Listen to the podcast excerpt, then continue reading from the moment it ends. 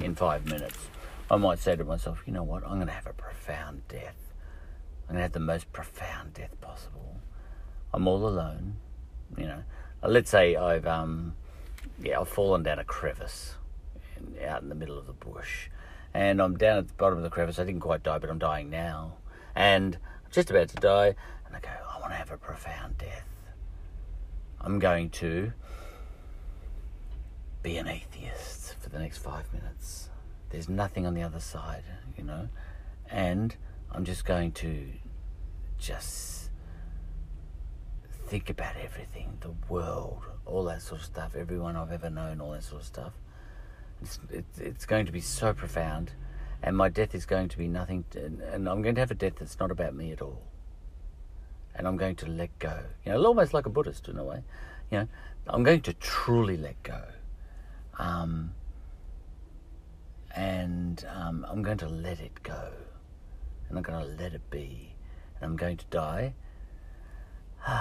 And, you know, maybe that's a kind of profound death. You know, I'll get a sense of calm and peace and and huge irony.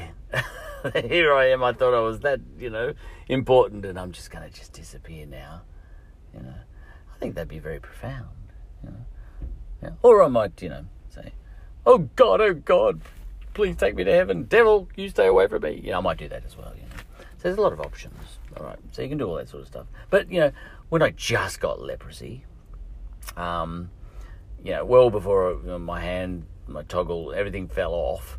You know, and then I, my eyes fell out and I was wandering along blindish and um, I fell down a crevice and now I'm dying. Long before that, um, I um, I thought I'd go with the truth of science. So see, um, I was I, I tr- science was truth for me, yeah, for a while. Um, And uh, oh, let's say um, the science failed to cure my leprosy, but it gave it a crack. You know, good on you, science, nice try. And then, um, and then um, I fell down the crevice, and then I was dying. And then I thought I'm going to have a profound death, so I thought I'll be atheist. And then thirty seconds before I died, I said, no, wait, uh, um, I repent, God. And then I, so I've I've gone through three different phases there, and and none of those three phases are in competition with each other. I was using the different phases at different times, you know. And I'm a Catholic too, so in the last ten seconds, I said, forgive me, Father, for I have sinned. You know, I had ten seconds to go. I've got four more seconds. Um, I, I, um, I have um, the sin I can remember most, and I apologise for it. Please don't send me to hell, for it was. Uh, and then I die. Damn. Off to hell.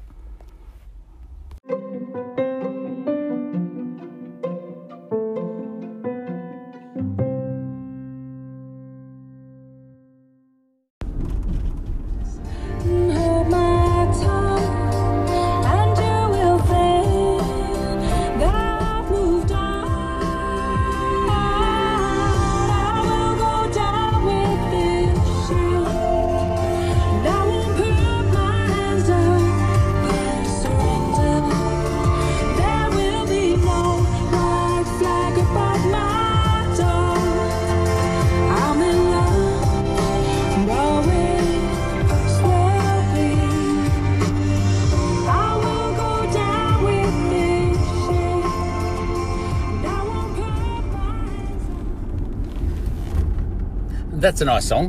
Uh, I just heard one line in that song and it gave me an idea for my next episode. Um, and what was the line? Now, I missed the line. Yeah, uh, like I pressed record after the line, so you didn't hear it. Um, but the line was something like, uh, if, uh, you know, you live by the rule of it's over. So I guess that makes sense. I'll make more of that afterwards, but I think I could turn that into a whole episode. She doesn't want the relationship to break up, um, and he does, but they're, mo- they're both making sense. You know, there are two truths in play. But she has recognised that. Now, look, it's, um, you know, I'm starting off by drawing a long bow, but I'm going to make something of it anyway because it's one of my favourite ideas. You know, for her, it makes no sense that he wants to leave her. It makes no sense. It makes no logical sense because for her, the relationship could, should continue on. But for him, it does make sense. It's logical that the relationship should break up, you know, um, because he is living by the rules of it's over, um, and she is living by the rules of it's not over. Now, that might not have all made much sense, or you might even be thinking, trite, you know, who cares? Yeah, it's an obvious point. But all my episodes are about obvious points. I'm not trying to be clever. I like talking about obvious things. And this is going to be another episode about obvious things. I'll make more of it later.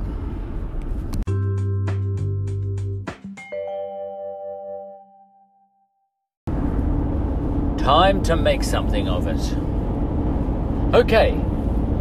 Now, according to the rules of it's over, his actions make sense.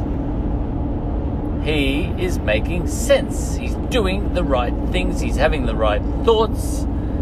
Um, he's being logical. Okay, according to the rules, it's over. The rules of it's over. But according to an alternative set of rules, that's her rules, of it's, well, it's not over, or at least it shouldn't be over. According to the rules of it's, it shouldn't be over, he is not making sense. Okay. He, um, he's being illogical, he's being... You know, what are you doing smashing something so wonderful? You know, can't you see what a wonderful life you've got ahead of you and you're wrecking it, you know? You're making no sense. You're an idiot. You're stupid. What are you doing? You know, you're making no sense. Right. So, how can he be making sense and not making sense at the same time? Well, the answer's obvious, you know. Um, it, it, you know... Something, uh, an example like that seems silly because it's so obvious, you know, until you start applying it to other situations, is go is my contention, you know, that's what I suggest. Um, I've started off with a very simple example as far as I can tell, but I suspect that when I apply it to other situations, it's going to be, oh... You know, so that's that, you know, or something like that, you know, but not with that accent. Right. So, um, he's making sense and he's not making sense at the same time. And by the way, um, I, uh, the woman in that relationship is being a wise person, as far as I can tell. And a feeling person as well. She's being a thinking person and a feeling person at the same time. So she's being quite a full pe- person. Now, she might be being a spiritual person as well, but I don't understand spiritualism. So spiritualism is out of um, scope for this episode, which sounds pretty strange from someone who is talking about Christianity, but I don't really understand spirituality much. Uh, right. But I understand thinking and I understand feeling, I think. All right. Now, this woman is a thinking and a feeling thing uh, because she is still feeling. Obviously, she feels. In, she's in love with this guy, you know. Um, she feels. She uh, she's not denying her feelings. Um, she's saying that she's going to go down with. This is going to send her down to the bottom of the ocean, this one. You know, she's going down with this ship. Um... she's finished, you know, um, she's going to be heartbroken for the rest of her life.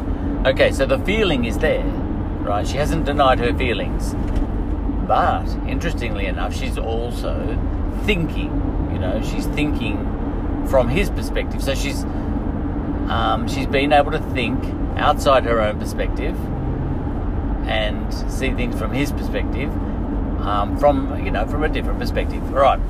And she can see that what he's done makes sense according to the rules of it's over.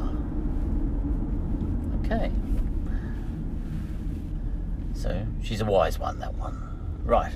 Now, I wonder if I can apply this to some other...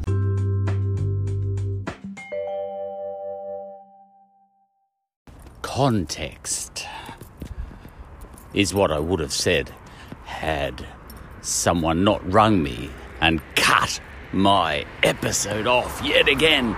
It'll keep happening. Back to it.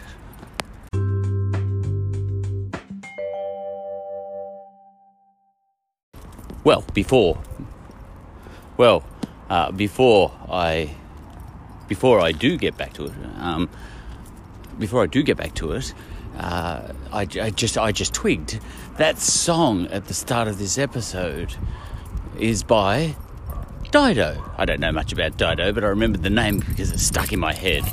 Uh, I, I, I just twigged now that that's the song that's by her, and uh, it's stuck in my head because I like Rome.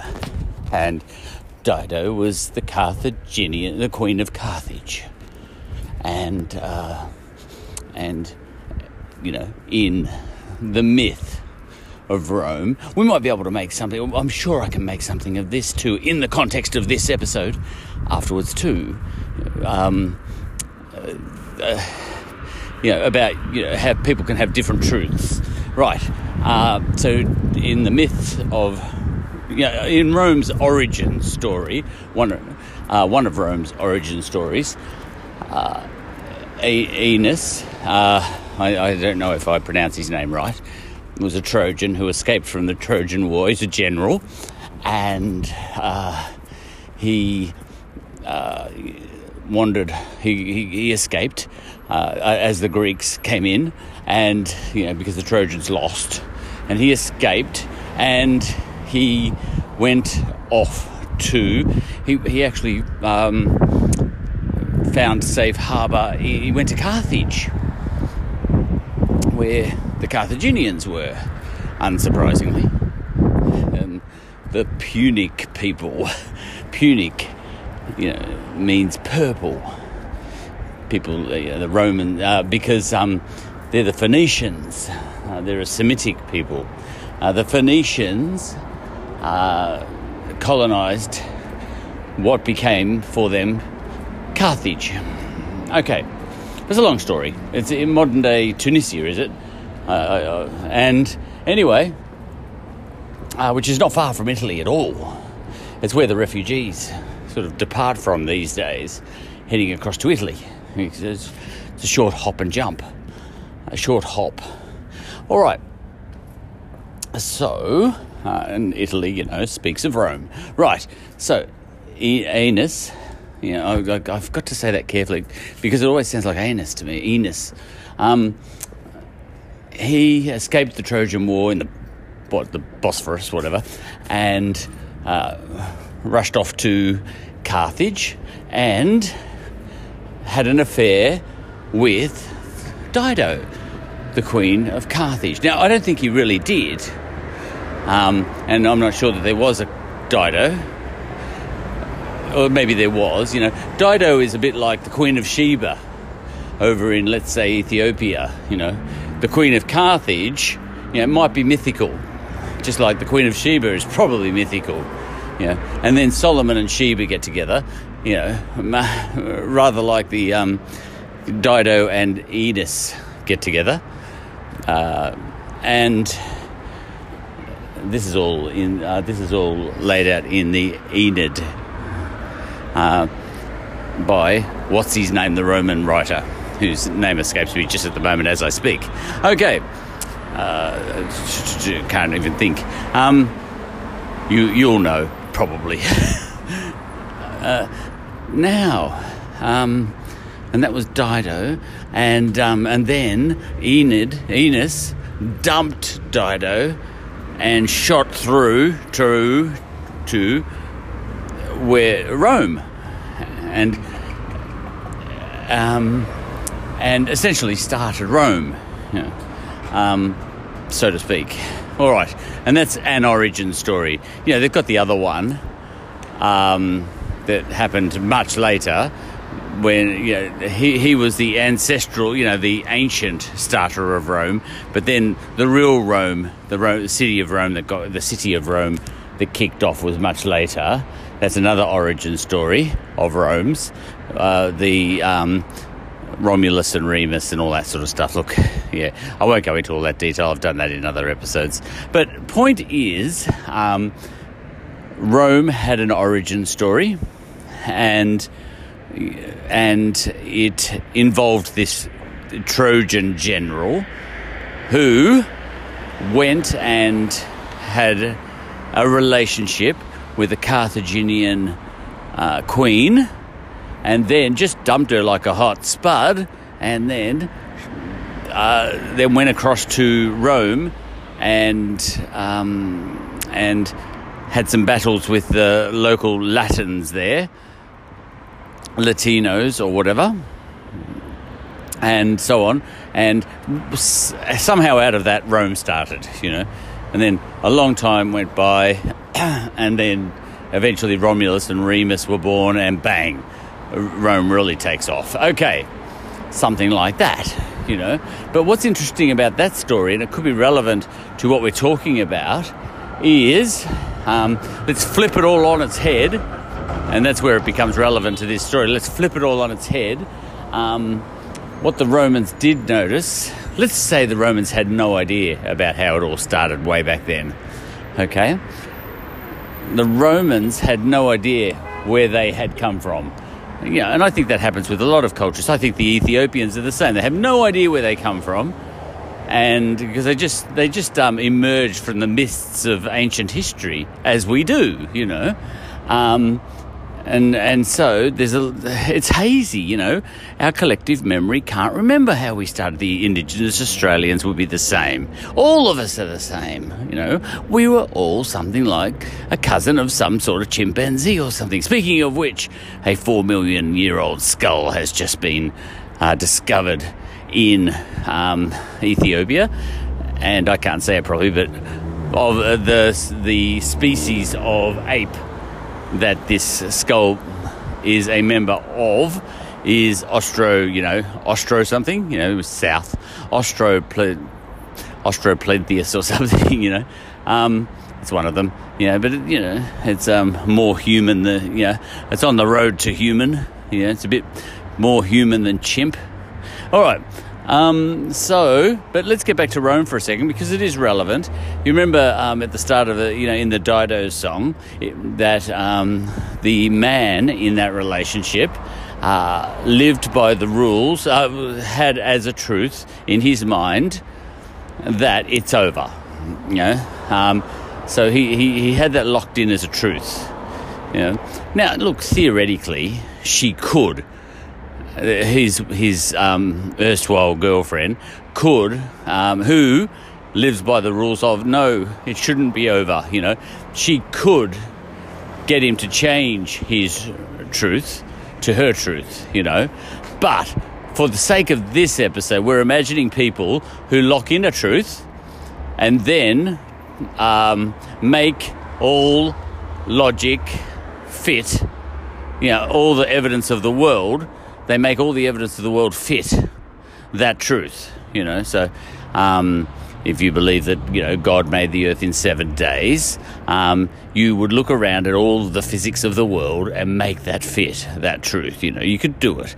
You know, if you believe that God made the universe only six thousand years ago, um, and yet, and then you found dinosaur bones that were sixty-five million years old, you would make that fit. You would say, you would start um, creating... Yeah, like your logic, and it is logic, you know, you say, no, the earth is six thousand years old and no more, and yet I do have these dinosaur bones that, um, that say that for all, on all appearance, appearances seem to be sixty-five million years old, and you say to yourself, well, the fact of the matter is that they're not sixty-five million years old, they're less than six thousand years old, so some other physics maybe must be at play here. Fact, you know, but fact according to that truth, right? So you lock in a truth, you know, that um, the Bible is, you know, literally true, and um, and then you make the evidence fit. Now, some people poo-poo that, you know, poo-poo, um, but I, I get it, you know. You can lock in a truth and then make the evidence fit, and there's nothing that's not genius about that. You can you can bring a lot of genius to that process, right? Um, so it's a little bit like, um, you know, if you play a game of football, you put a whole lot of rules in place and see what genius you can um, you can put out there on the on the paddock, yeah, yeah. Um, but within those rules, you know. So um, if suddenly, you know, because in football, um, you can only run fifteen metres before you bounce it, all right? So that's a rule, that's truth. Um, now, uh, the greater you can, um, someone one day uh, might grab the ball and just run five, run the full, full length of the ground without bouncing and kick a goal. And you can say, um, well, according to my truth, where that rule that you have to bounce the ball every fifteen minutes is just plain stupid, you know, according to my truth, that player is better than that other player who didn't do that, you know. And I might say, well, yes, but he broke the rules, you know. It, it doesn't fit in with truth, the truth of the game, the rules of the game. Um, so he's not a great player. And you say he is a great player. He ran the full length of the ground and he kicked a goal. And is the object not kicking a goal? He got a goal. Um, yes, he didn't bounce it, but I don't th- I don't accept that truth. See? And now, um, that's messy. Um, I say, you know, it's more sophisticated in a way to allow humans to set down rules, as long as it's not hurting anyone, and often it does hurt people, you know, when people create rules of truth and then make the evidence fit, you know, that can be a problem. It can actually be used for good or evil, um, but, you know, just like in a football game, the rules and the truth of football are that you can only run fifteen metres, you know, and uh, without bouncing the ball, you know, and then you've either got to handball it or kick it or or bounce it, you know, and that's it, you know, that's a rule. Now, um, similarly with the Bible, um, if you want to be a literal Bible reader, um, God did make, you know, you, you create the rules, you say, listen, I'm going to accept these as rules and have a powerful life within those rules. Just like with football, we create a set of rules, lots of them, and, you know, tackling, the whole bit, rules of tackling, um, rules of rough play and all that sort of thing. And then uh, the game becomes all the more powerful for the fact those rules exist. Um, and we don't break those rules. We make our judgments about what makes sense on the football field as regards who's a good player and who's not, depending on whether or not they're following the rules. Okay, so a person who runs the full length of the ground and kicks a goal without bouncing is not a good player, even though, yes, um, it was a spectacular run, you know, um, by someone who could win the stall gift, you know. This is that fast, all right? So, it's, yes, it's spectacular in its own way, but it doesn't fit the rules. Now, the Bible's the same. You know, you could, you know, um, and people do say the rules are that the earth was made in seven days, only six thousand years ago, you know. And then you say, all right, um, then the evidence suggests that the earth was a lot longer than Um, six thousand years ago, um, and um, and uh, but you say time itself has been time itself has spread out, you know, um, so as you go back in time, um, one year becomes equivalent to a million years, you know, so time itself is speeding up, as it were, you know. You make all silly rules like that, you know, not necessarily silly rules. What you're doing is you're having a powerful you, you're creating a powerful existence, a, cr- a powerful kind of set of reasoning that fits with the rules of the truth that you want, you know, your truth. Okay, I can get that. Now, the Romans themselves, you didn't think I was going to get back to that, did you? Yeah. Um, they um, they observed much later in their history, well after Dido and Aeneas, um, that that that they and Carthage were mortal enemies. Oh, by the way, the Carthaginians were called the Purple People for a reason, um, you know, the Punic people, uh, because the Romans used to get purple dye off them, the Phoenicians, um, uh, because there was a fish, you know, and you could squeeze that fish, and it was found in the area of Phoenicia, and, you know, because colours were very difficult to obtain back in the ancient time, we make artificial ones now, excuse me, and you could squeeze this fish, and purple dye would come out. And they used to squeeze lots of those fish, the Phoenicians, and sell um, uh, the purple dye um, and ship it across to Rome and sell it, you know. And the Romans loved purple because, you know, they used to put on their tunics, you know, so they, um, you know, Punic for their tunic.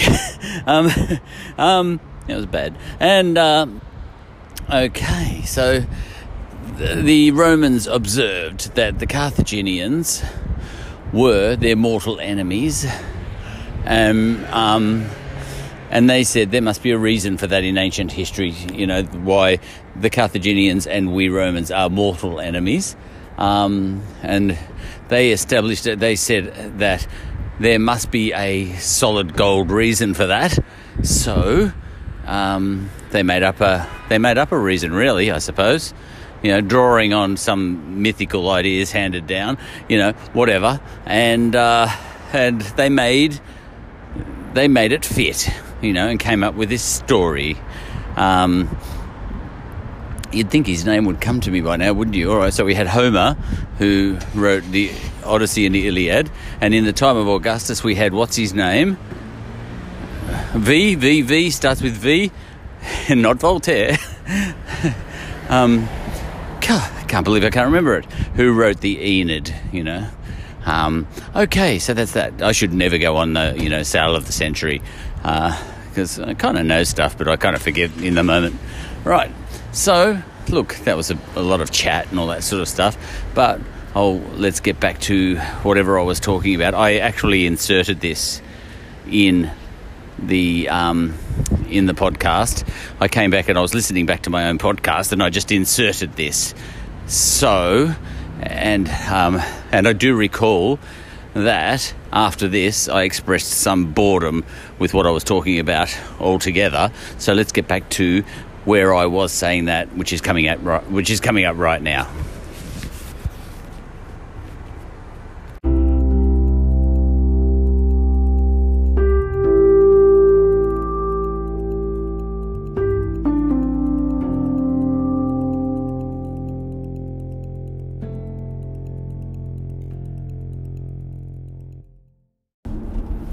I suddenly got bored with this subject, and I'd just started.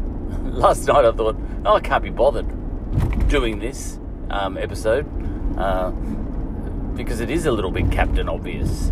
Uh, so I almost thought, nah, I'll just stop. Uh, now, isn't that interesting, you know? Because if you, you know, I'm clearly not looking for listeners, if I'm going to admit that. You know. So...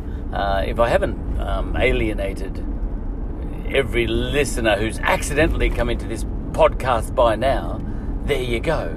I'll even tell you that the thing I'm talking about bores me.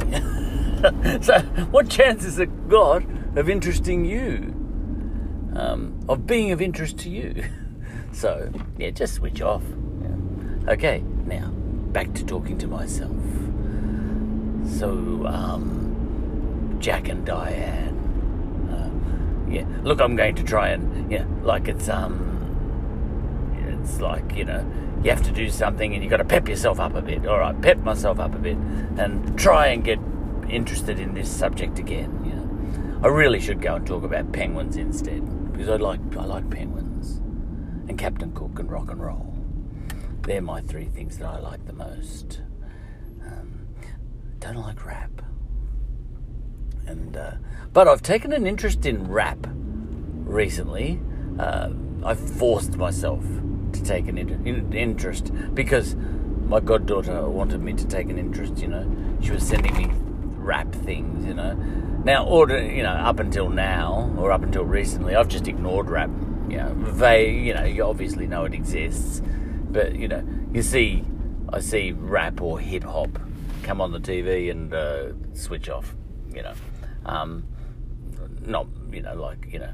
Well, my, my um, uncle and I were playing pool, and there was hip-hop playing on the T V screens while we were playing pool, and it was um, practically wrecked the night, you know.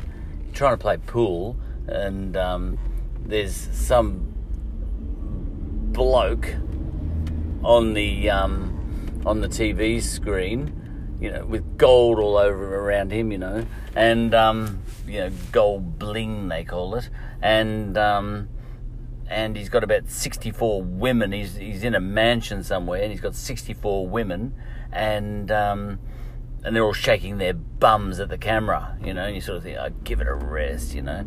Um, I used to work on a farm. I saw that with pigs, you know. Um, right now, um, and and just the attitude, you know. Now, now there is a silver lining to this story, uh, because I did. Force myself to take an interest in rap and hip hop, and um, and as a result of that, you know, as is the case with many things, um, I did come to appreciate some elements of rap, not so much hip hop. Um, I haven't really investigated hip hop much. Uh, yeah, I mean. It's not about the rudeness or anything like that. I mean, I'm, I'm into rock and roll, and there's nothing ruder. There is nothing ruder than rock and roll. Um, rock and roll means sex. You know, that's what it means. Um, uh, but it, rock and roll, I don't know, at least it's, um, it's sort of... There's a bit of a... It's a uh, there's a smirk involved, a bit of a smile. Um, it's a joke. Rock and roll is a joke. It's about having fun, you know. Um, it's done, double entendres all the way. You know, like, um, uh, I, I probably, you know, I probably know. I have probably heard four thousand rock, rock and roll songs in my life, even rock songs. You know, everything from A C D C, right, you know, right back to the Beatles, right back to, you know, and not one swear word. You know, maybe one or two has have slipped through, but. You can listen to rock and roll and rock even, and you won't hear swearing ever. You know, A C D C, their entire career, uh, I'm pretty sure no swearing. You know, they never said a swear word once. You know, this is a hard rock band. Um, and uh, Rolling Stones got very rude, very rude. But, you know, they didn't swear, you know, so... There's something about that that I like, even if though they're being rude, because I got nothing against sex, you know, per se. I just don't, you know. Um, the, the Prince was probably the first one who started just saying it, you know. I thought, like, give it a rest, you know. No, you're messing it up, you know. That messes up sort of the fun angle of rock and roll. Um, and, you know, rappers, they, uh, and hip-hop people, they just come out and blurt it out, you know, F this and F that and F you, you know what I mean? And all that sort of stuff. The whole song, you know, and you sort of think, oh, tiresome, you know. Um, it's just lacks, I don't know what it lacks. It lacks something. Um, all right, so that's that. Um, but I did come to appreciate it, you know. One thing I did come to realise is that um, I am actually... I actually have um, a certain affinity with rappers because I like to bang on and on about things. You know, just talk and talk. Never stop. You know, that's me. You know, just go on and on and on. You know, and I've ended up, you know, thinking, I've ended up working out that the best way to do that is to talk to myself. Hence these podcasts, you know. I don't bang on so much with it. There's probably only one other person I talk to a lot, and that is my goddaughter, but she talks a lot too. So, you know, we've, you know, we've, we've found um, camaraderie in that. Uh, so I can chat and chat and chat to her, but she's fine with that, you know, because she chats at least as much back, uh, probably more. You know. um, so, you know, we're just coded that way. Uh, and Kanye West, he said he's coded that way too. See, I'm learning about rappers. Um, you know, someone said, why do you, you know, I can't remember the exact question, but it was along the lines of, Kanye, why do you just bang on and on and on and never stop, you know? Are you ever going to shut up? And he said, well, um, I'm just coded that way. I don't know why. I just coded that way. So I'm just going to keep doing it because that's me. And I thought, yeah, I get that. That's me. So I've got an affinity with rappers. And, and obviously I've departed from the topic of this episode because, you know, I'm taking a break from what this episode is supposed to be about, which is something about the way that humans put truth first. Ah, sorry. They work out I, I, what their their truth is. Now I hear that. Oh, my goddaughter sends me things. Is you know uh, from the world of social media. I like it. I've got my goddaughter and my wife um, send me things from social media because I'm not on social media. Um, uh, but it's you know like um, so that I don't have to be on social media.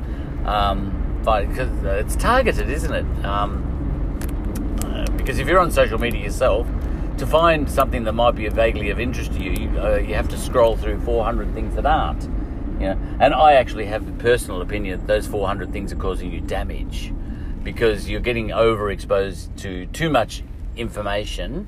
Um, and you know, I'd rather someone else did that.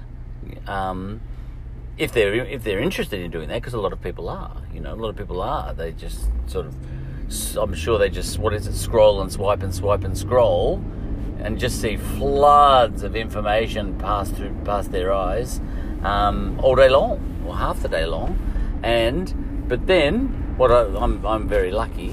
Um, I've got you know people, you know, I've got someone, you know, uh, my goddaughter will say, take a screenshot and send it to me. What do you think of this? You know, and and that's all I'll see for that day.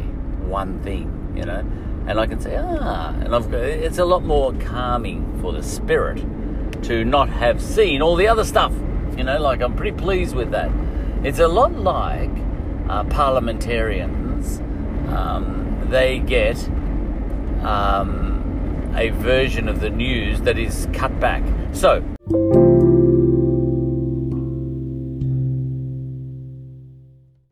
Talking about um, so the whole episode is about truth. Oh yeah oh, ah yes I was about to say um, uh, my I, I see in little sort of memes that my goddaughter sends me that there's a lot more talk of know your truth. You know, they've got a certain way of speaking on the internet. We're in the social media world. I you know you are a queen and you know your truth, and I go, oh yeah I like that. You know, you know your truth, you know. There's a lot more of that going on these days, I think, than when I was young, when people say this is the truth, you know. Now, I'm sure a lot of people on social media are doing that too. But maybe, you know, um, people are modifying each other's speech on social media such that, um, you know, because they're so exposed to each other and they're all, you know, they must be noticing that everyone's got different truths. Oh, this is interesting. This could segue. All right, I might be able to get back excited about what I'm talking about. Um, maybe because so many different people have so many different sort of truths, you know, um,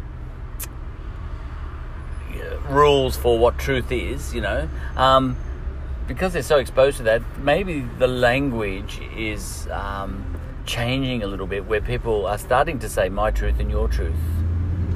Yeah. Now, I really like that. I, I have no problem with that.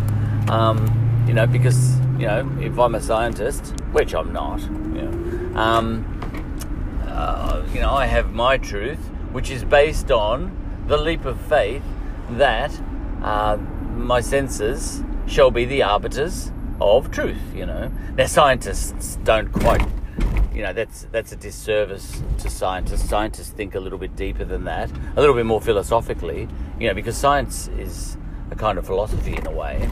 Scientists don't, they don't actually um, say, I am going to trust my senses as the arbiters of truth. And if I can, um, sorry, car, I'm in a car park, I'm trying to navigate my way through cars. Um, so, you know, scientists are often accused by, uh, let's say, theologist types of believing in their senses and calling that truth. You know, and and theologi- theologians that do that. Did I say theologists? That's good enough. Theologians who uh, accuse scientists of doing that don't understand scientists, you know, because scientists don't do that. Scientists um, a little bit more nuanced than that. They say this is. They say um, the truth according to our senses is. The truth according to our senses. Gee, I like that definition of um, of science. You know, they know it's limited to their senses. You know, the scientists, they know that it's um it's a limited perspective, and they say, you know, actually, I'm going to stick to that. Scientists say, I think I've come up with something, that the limits of truth are for scientists that.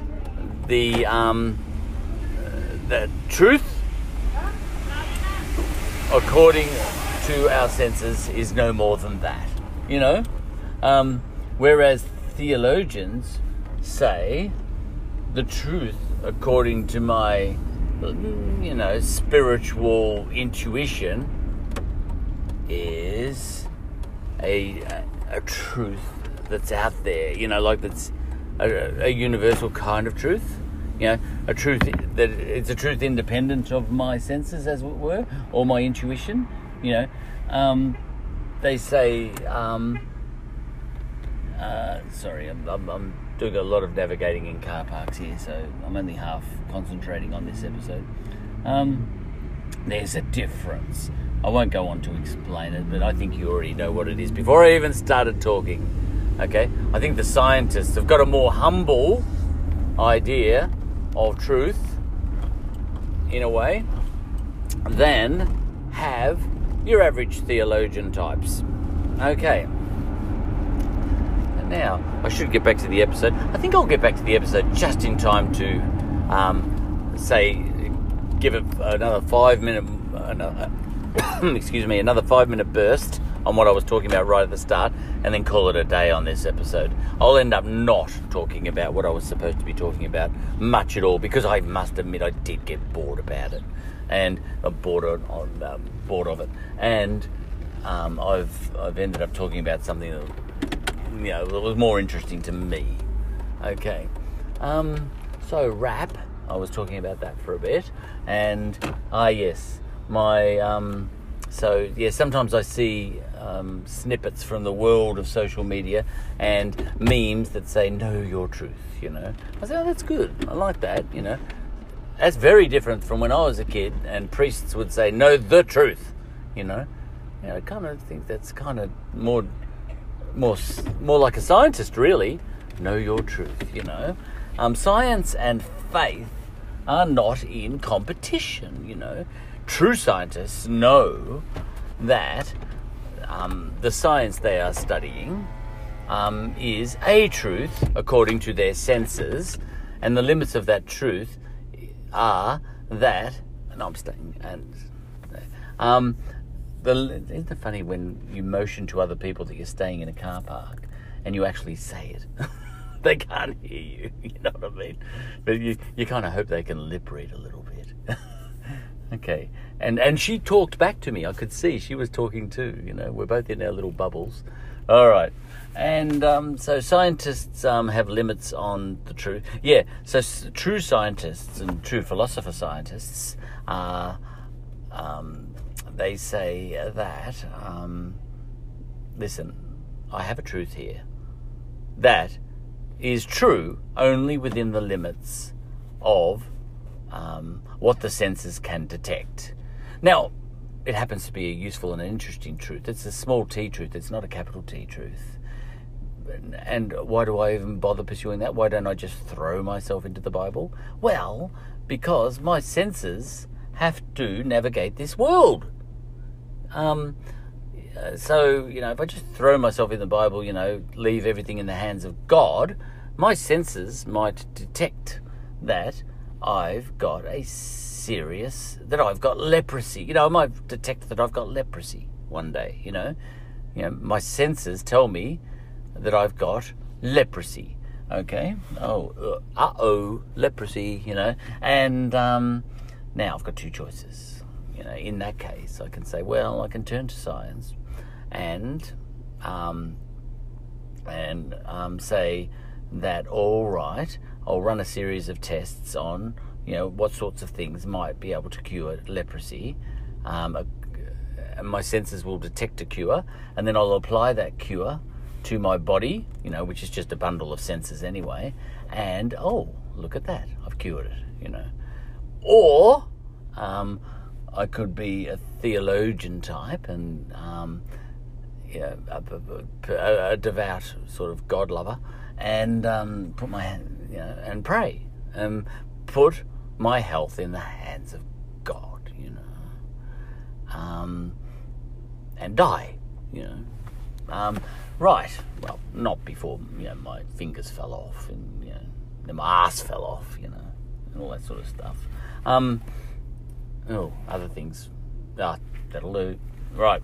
Um, so, so, science sort of says, yeah, all right, you know, um, maybe it is God's will, and that's a truth, but um, I am going to employ a small t truth that I'm going to trust the senses on this one, you know, just put that hat on, you know, a hat with, you know, uh, I will trust my senses, you know, just for the purposes of this one, and, um, and you know, try and cure myself that way. And, um, you know, on, on, on some other matter, I might trust, you know, I might trust my, um, a different truth according to theology, you know, theology or something like that. Or I might trust a sense of atheism if I want to have a really profound experience. Let's say I'm just about to drop dead. You know, I'm on my deathbed, so all talk of curing myself um, is out the window. I'm dead in five minutes. I might say to myself, you know what, I'm going to have a profound death. I'm going to have the most profound death possible. I'm all alone, you know. Let's say I've... um. Yeah, I've fallen down a crevice and out in the middle of the bush. And I'm down at the bottom of the crevice. I didn't quite die, but I'm dying now. And I'm just about to die. And I go, I want to have a profound death. I'm going to be an atheist for the next five minutes. There's nothing on the other side, you know. And I'm just going to just think about everything, the world, all that sort of stuff, everyone I've ever known, all that sort of stuff. It's, it, it's going to be so profound, and my death is going to be nothing, to, and I'm going to have a death that's not about me at all. And I'm going to let go. You know, almost like a Buddhist in a way. You know, I'm going to truly let go. Um, and um, I'm going to let it go. And I'm going to let it be. And I'm going to die. And, you know, maybe that's a kind of profound death, you know. I get a sense of calm and peace and and huge irony. Here I am, I thought I was that, you know, important, and I'm just going to just disappear now, you know. I think that'd be very profound, you know. Yeah. Or I might, you know, say, oh God, oh God, please take me to heaven. Devil, you stay away from me. Yeah, I might do that as well, you know. So there's a lot of options, all right. So you can do all that sort of stuff. But, you know, when I just got leprosy, um, you know, well before you know, my hand, my toggle, everything fell off, you know, and then I, and my eyes fell out and I was wandering along blindish and um, I fell down a crevice and now I'm dying. Long before that, um, I um, I thought I'd go with the truth of science. So see, um, I was I, I true science was truth for me, yeah, for a while, um, and uh, oh, let's say um, the science failed to cure my leprosy, but it gave it a crack. You know, good on you, science, nice try. And then um, and then um, I fell down the crevice, and then I was dying, and then I thought I'm gonna have a profound death, so I thought I'll be atheist. And then thirty seconds before I died, I said, no, wait. Uh, Um, I repent, God, and then I. So I've I've gone through three different phases there, and and none of those three phases are in competition with each other. I was using the different phases at different times, you know. And I'm a Catholic too, so in the last ten seconds, I said, "Forgive me, Father, for I have sinned." You know, I had ten seconds to go. I've got four more seconds. Um, I I um I have um. the sin I can remember most, and I apologize for it. Please don't send me to hell, for it was. Uh, and then I die. Damn. Off to hell.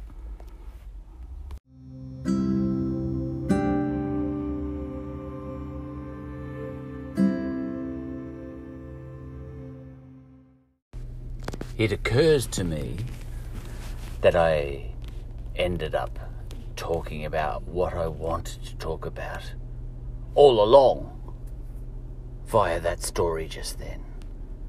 Actually, it was occurring to me as I was telling that story. Aha. All right, this is what I was going to talk about anyway. And I ended up talking about it. So that's kind of that. I don't really need to talk about it anymore. Um, good. Uh, uh, any loose ends? Um, you know, because, oh, because um, the, um, the multiple truths thing is related to the multiple truths thing with Jack and Diane earlier in the episode, you know, so named by me just now. Little ditty about my Jack and Diane, who, you know, split. Okay. Uh, and different truths, you know. And, um, and what's logical under one truth is illogical under another truth, and, you know, vice versa. Um, but probably one form of wisdom is knowing, or like, one form of humility, forget about wisdom, one form of humility might be, might be uh, having the ability to recognise that there are multiple truths, which I think a lot of people on social media are starting to sort of realise. Or why do they call, why do they come up with that phrase, you know, your truth, know your truth? You know, I think I know what they mean by that.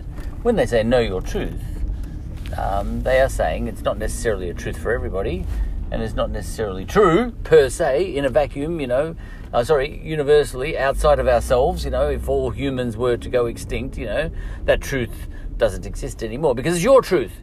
And if you're gone, that's the end of that truth, you know, that sort of thing.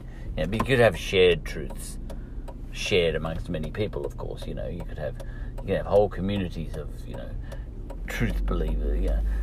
People um, who call themselves truth seekers. See, I hear a lot of these sorts of phrases too. Truth seekers. Um, they're they're not trying to find what truth is. They say that, you know, I'm trying to find the truth. But uh, the memes I see, um, they're just being loose with their language. The memes I see suggest to me, um, when people say I'm a truth seeker and I'm trying to find the truth. Um, they're not really. They're trying to find their own truth, you know. Um, so, you know, you can have two people in dispute with each other, and they both want to get to the bottom of the truth, you know. They want to. They're both truth seekers, two truth seekers, you know, and they they have a different version, a different um, appreciation of, you know, what what might be correct and what might not be correct. And they're both seeking the truth. Look, they're both truth seekers, and they both come up with two different answers. That's fine. We can handle that in the modern age, um, because, you know, we've had the Enlightenment.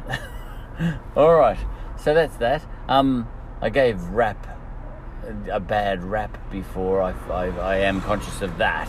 Um, I, I said that I, I learned to appreciate some things about rap, um, but then all I did was smash rap, you know, in my chat before. But I did learn to appreciate things. Look, uh, the things that I, you know, the things that made me ignore rap, um, up until, you know, my goddaughter kind of pushed it on me a little bit. And um, the the reason I was just ignoring rap and pretty much ignoring African Americans altogether, they were irrelevant to me, um, unless they were rock and roll, you know, like Little Richard. Um, but, you know, the modern rappers and modern African Americans, I was pretty much ignoring all those people in my life. They were irrelevant to me. I did not have a problem with them, and didn't, you know, I didn't love them either. They just weren't, you know, they weren't relevant to me. In the same way, are Inuits relevant to you? You know, you might say, oh, you should be interested in African Americans, you know? And I say, why? Are you interested in what? Are you interested in Botswanans? You know? Are you interested in Outer Mongolians? Why aren't you taking a passionate interest in Outer Mongolians? You know, people say, you need to, you, you know, you must, um, you know, get into all of this, you know, there, there, there's a powerful message, Martin Luther King, all that sort of stuff, and, you know, rappers have got a powerful message, and I say, well, I don't have to, unless you're willing. Oh, look, I'll tell you what, you, um, you spend a year getting passionately um, interested and involved with the Uyghur people in Central, in the steppes of Central Asia, the ones that are getting picked on by the Chinese. You get passionate about those guys, and I'll get passionate about African Americans. Otherwise, I'll just ignore them. You know, what's the difference? I'm not sure. All right, um, yeah, because we don't have an, ex- an African experience, an African American experience in Australia in our culture. I think we're getting more of one now because it seems to be, you know, I don't take much of an interest in any Americans really. You know, I try and limit my exposure to Americans, so that includes non-African Americans and African Americans. I try and limit my exposure to those people. Um, ex-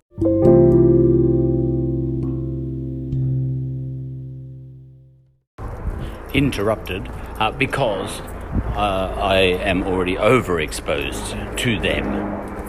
Uh, that's what I was going to say at the end of that bit. Uh, I wasn't interrupted by a phone call that time. My phone died.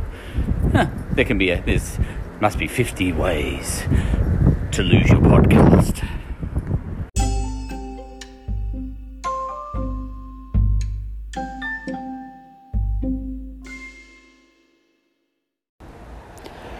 That'll do for this episode. Uh, I had more to say. I've always got more to say. But I'll split the more that I've got to say off into a separate episode. Uh, because it's a minor point which I will uh, expand into an entire episode because I feel like it. So that'll do for that episode.